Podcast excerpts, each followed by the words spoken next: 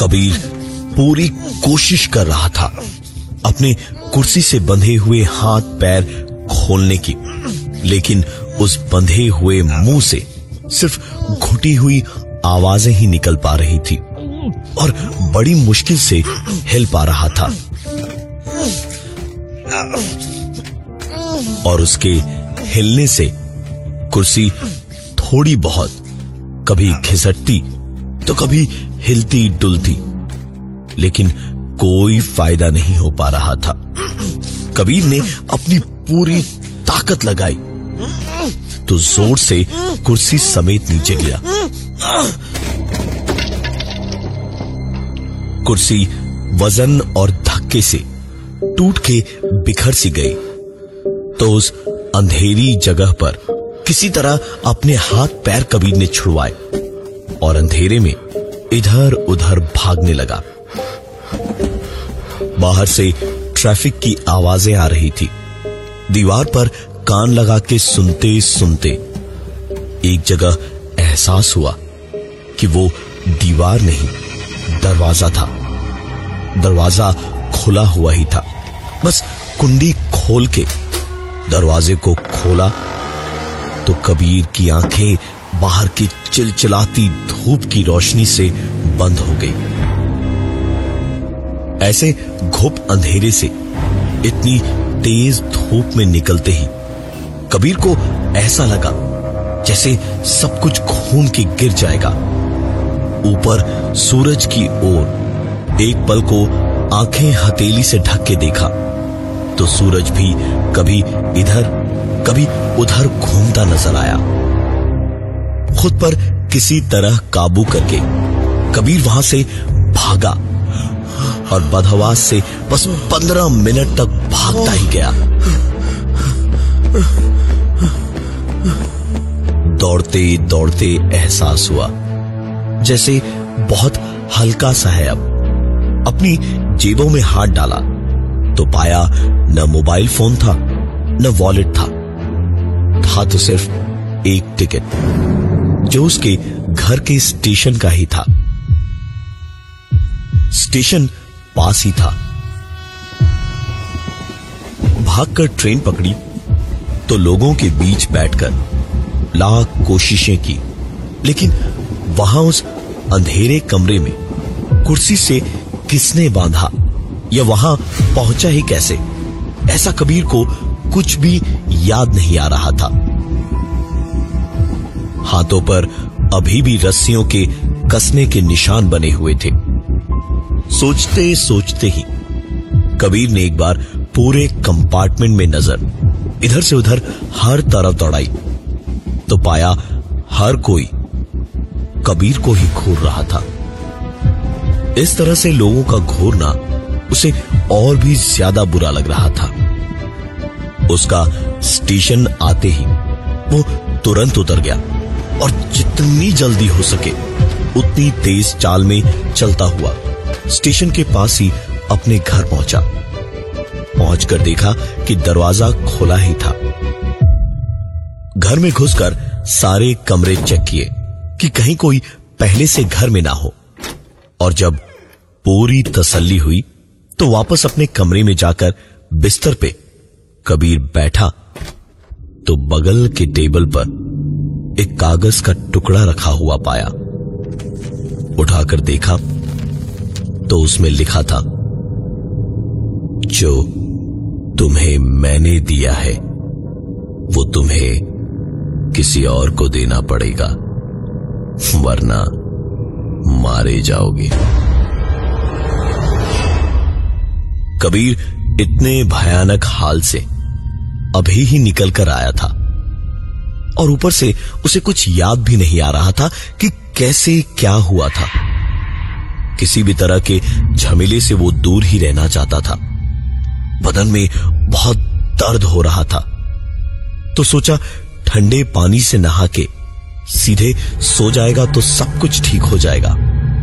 Kabir bathroom में गया, लेकिन शीशे में खुद को देखते ही उसकी आवाज गले में ही दबकर रह गई।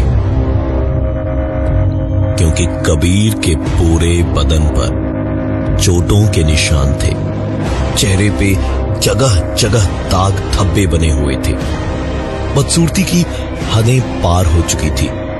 कबीर ने गुस्से में चिल्लाकर शीशे पर इतनी जोर से मारा कि शीशा वहीं टूट गया।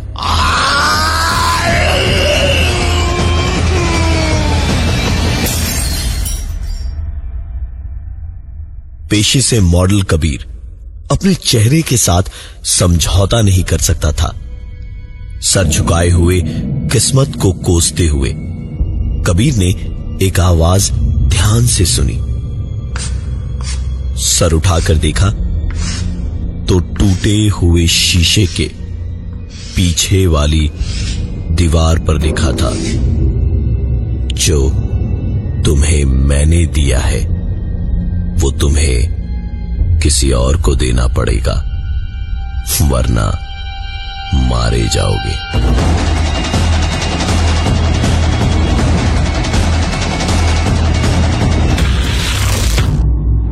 टूटे हुए शीशे के पीछे ऐसा कैसे लिखा हो सकता था?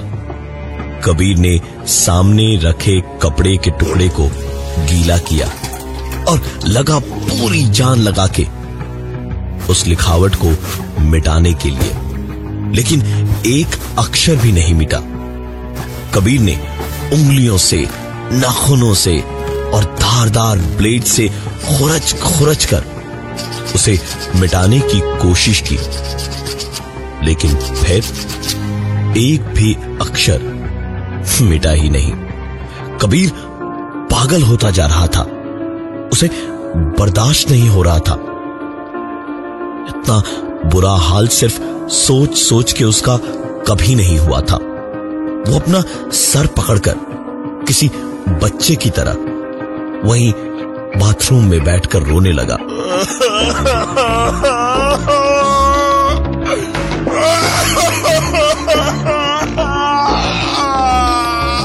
कबीर को अपना मॉडलिंग करियर ऐसे चोट के निशानों से पूरा चौपट होता दिख रहा था। रोते रोते कबीर की आंखें थकान से भारी होने लगी। उस पे बेहोशी सी छाने लगी।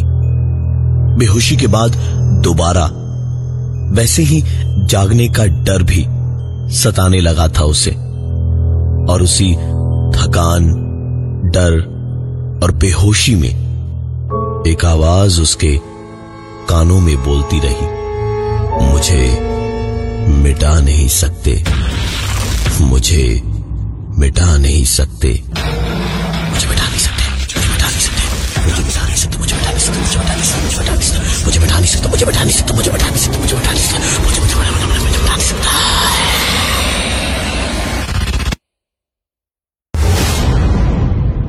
कबीर की आंख तकरीबन दो घंटे के बाद बाथरूम में रखे बाथ टब में खुली।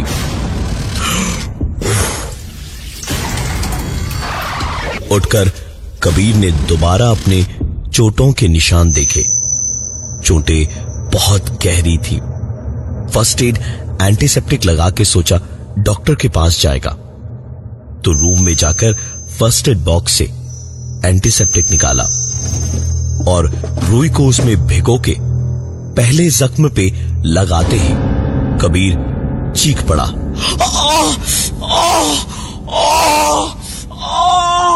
दर्द तो था ही, लेकिन एंटीसेप्टिक जख्म पे छूते ही बुरी तरह जलन होने लगी, जैसे किसी ने जलती हुई माचिस की तीली छुआ दी हो जख्म पे। कबीर को चीखते चीखते ही एहसास हुआ कि एक हल्की सी हंसी की आवाज भी लगातार चली जा रही थी। कबीर ने इधर उधर देखा, कोई दिखाई नहीं दिया उसे। कबीर ने फिर एंटीसेप्टिक लगाया और फिर चीखा, और इस बार हंसी की आवाज भी थोड़ी तेज सुनाई दी।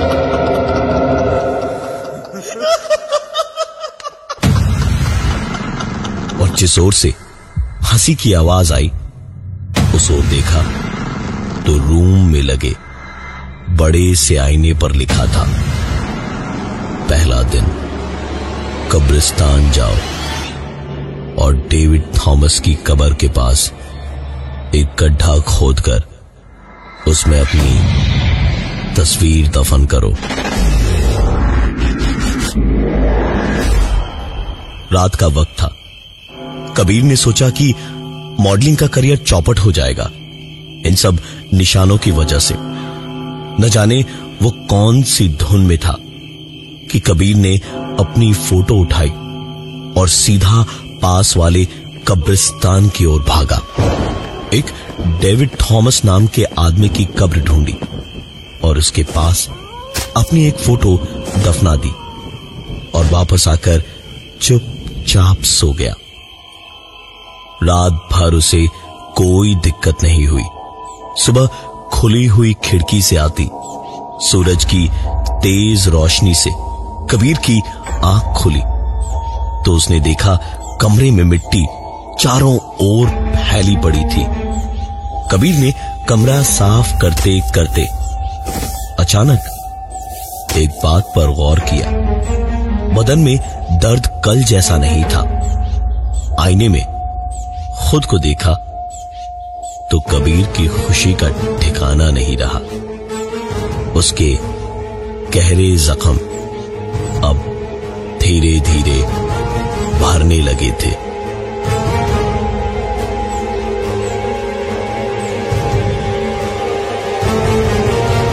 कबीर के लिए एक राहत की बात थी ये कि उसको मॉडलिंग करियर के साथ समझौता नहीं करना पड़ेगा। खुशी खुशी उसने सोचा कि डॉक्टर के पास भी आज हो आएगा।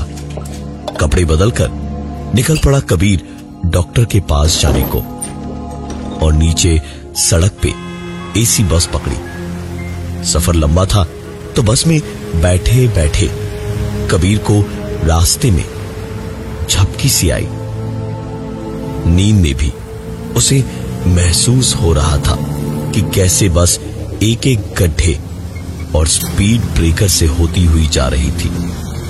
और इसी बीच कबीर को साफ साफ समझ आया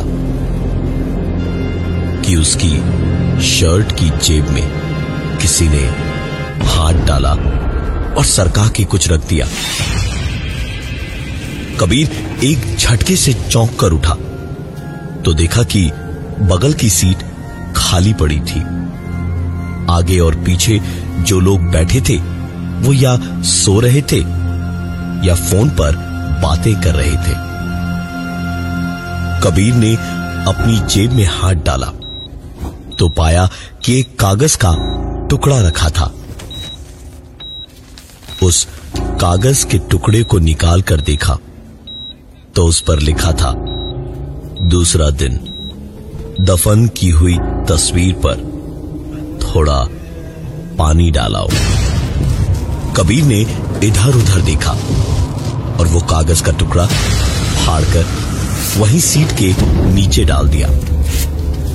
बस क्लिनिक के पास ही रुकी। कबीर उतरकर क्लिनिक पहुंचा और डॉक्टर ने सब कुछ चेक करने के बाद कबीर को दवाएं देते हुए कहा, ये कुछ दवाएं लिख दे रहा हूं, इनको पानी के साथ ही लेना और पानी जितना हो सके उतना ज्यादा पीना। डॉक्टर के ये कहते ही कबीर को पानी में से हो सकती सारी मुमकिन आवाजें वहीं क्लिनिक में बैठे बैठे सुनाई देने लगी।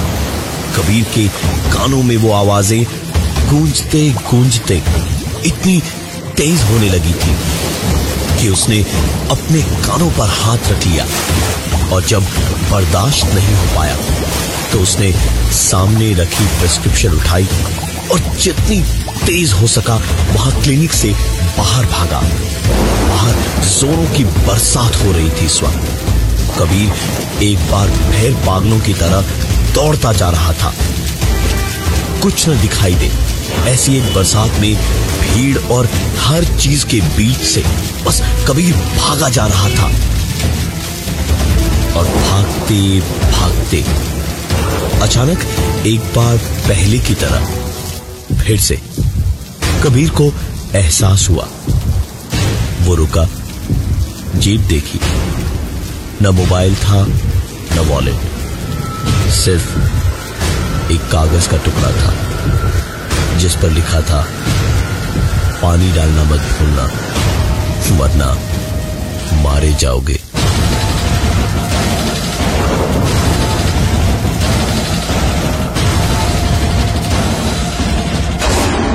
कबीर का हाल बुरा ही था।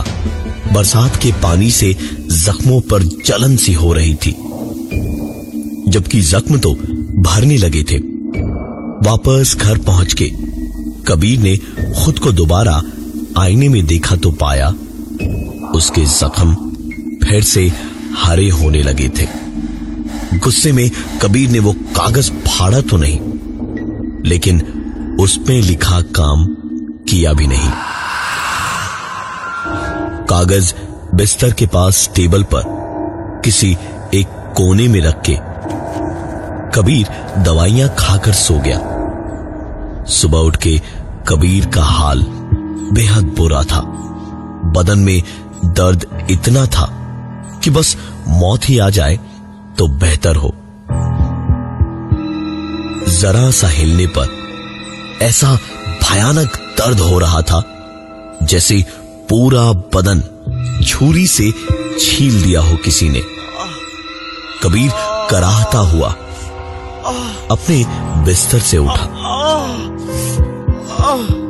और आईने के सामने गया तो खुद को देखकर उसे घिन सी आने लगी।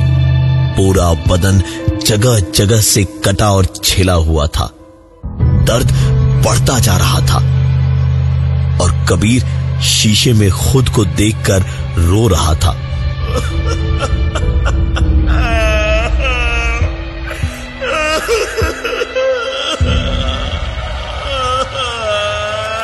और इतने में उसे पीछे टेबल के पास कोई आवाज सुनाई दी।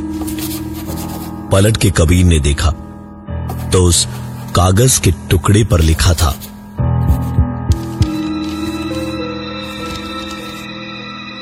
दूसरा और तीसरा दिन फोटो पर पानी डालो और अनाज के कुछ दाने वरना मारे जाओगे।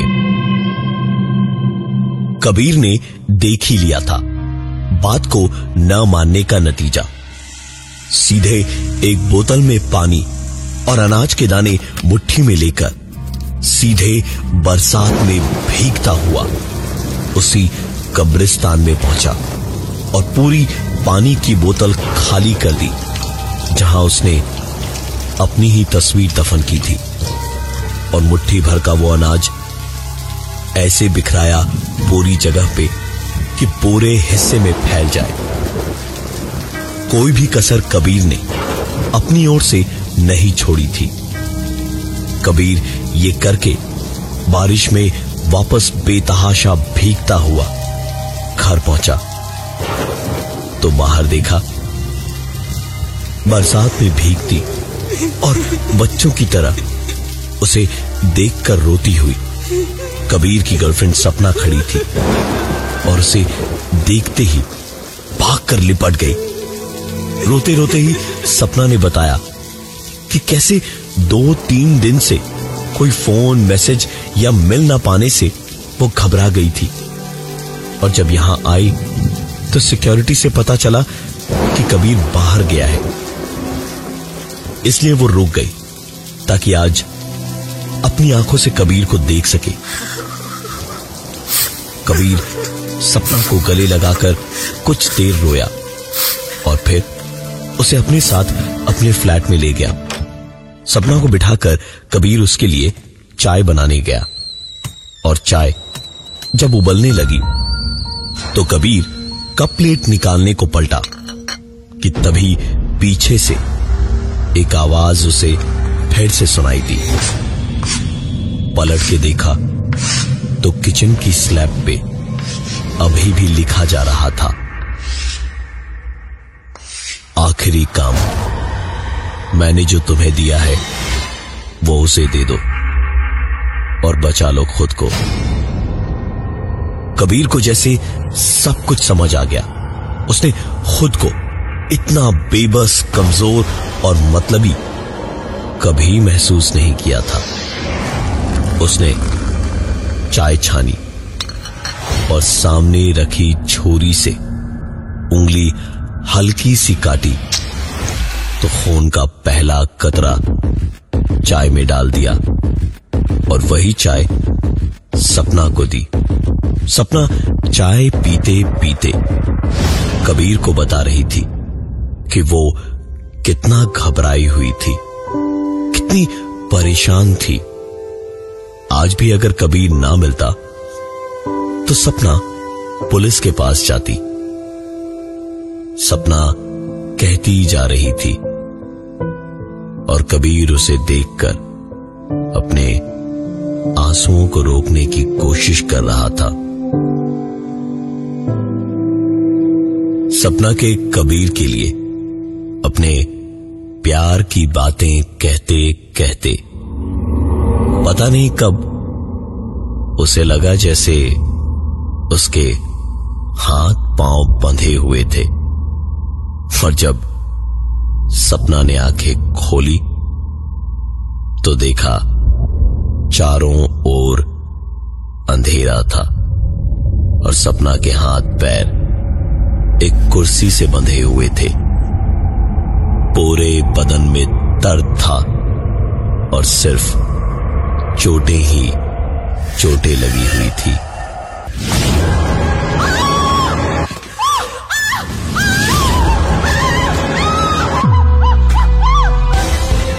अगर सपना बची तो अगली बारी शायद आपकी हो।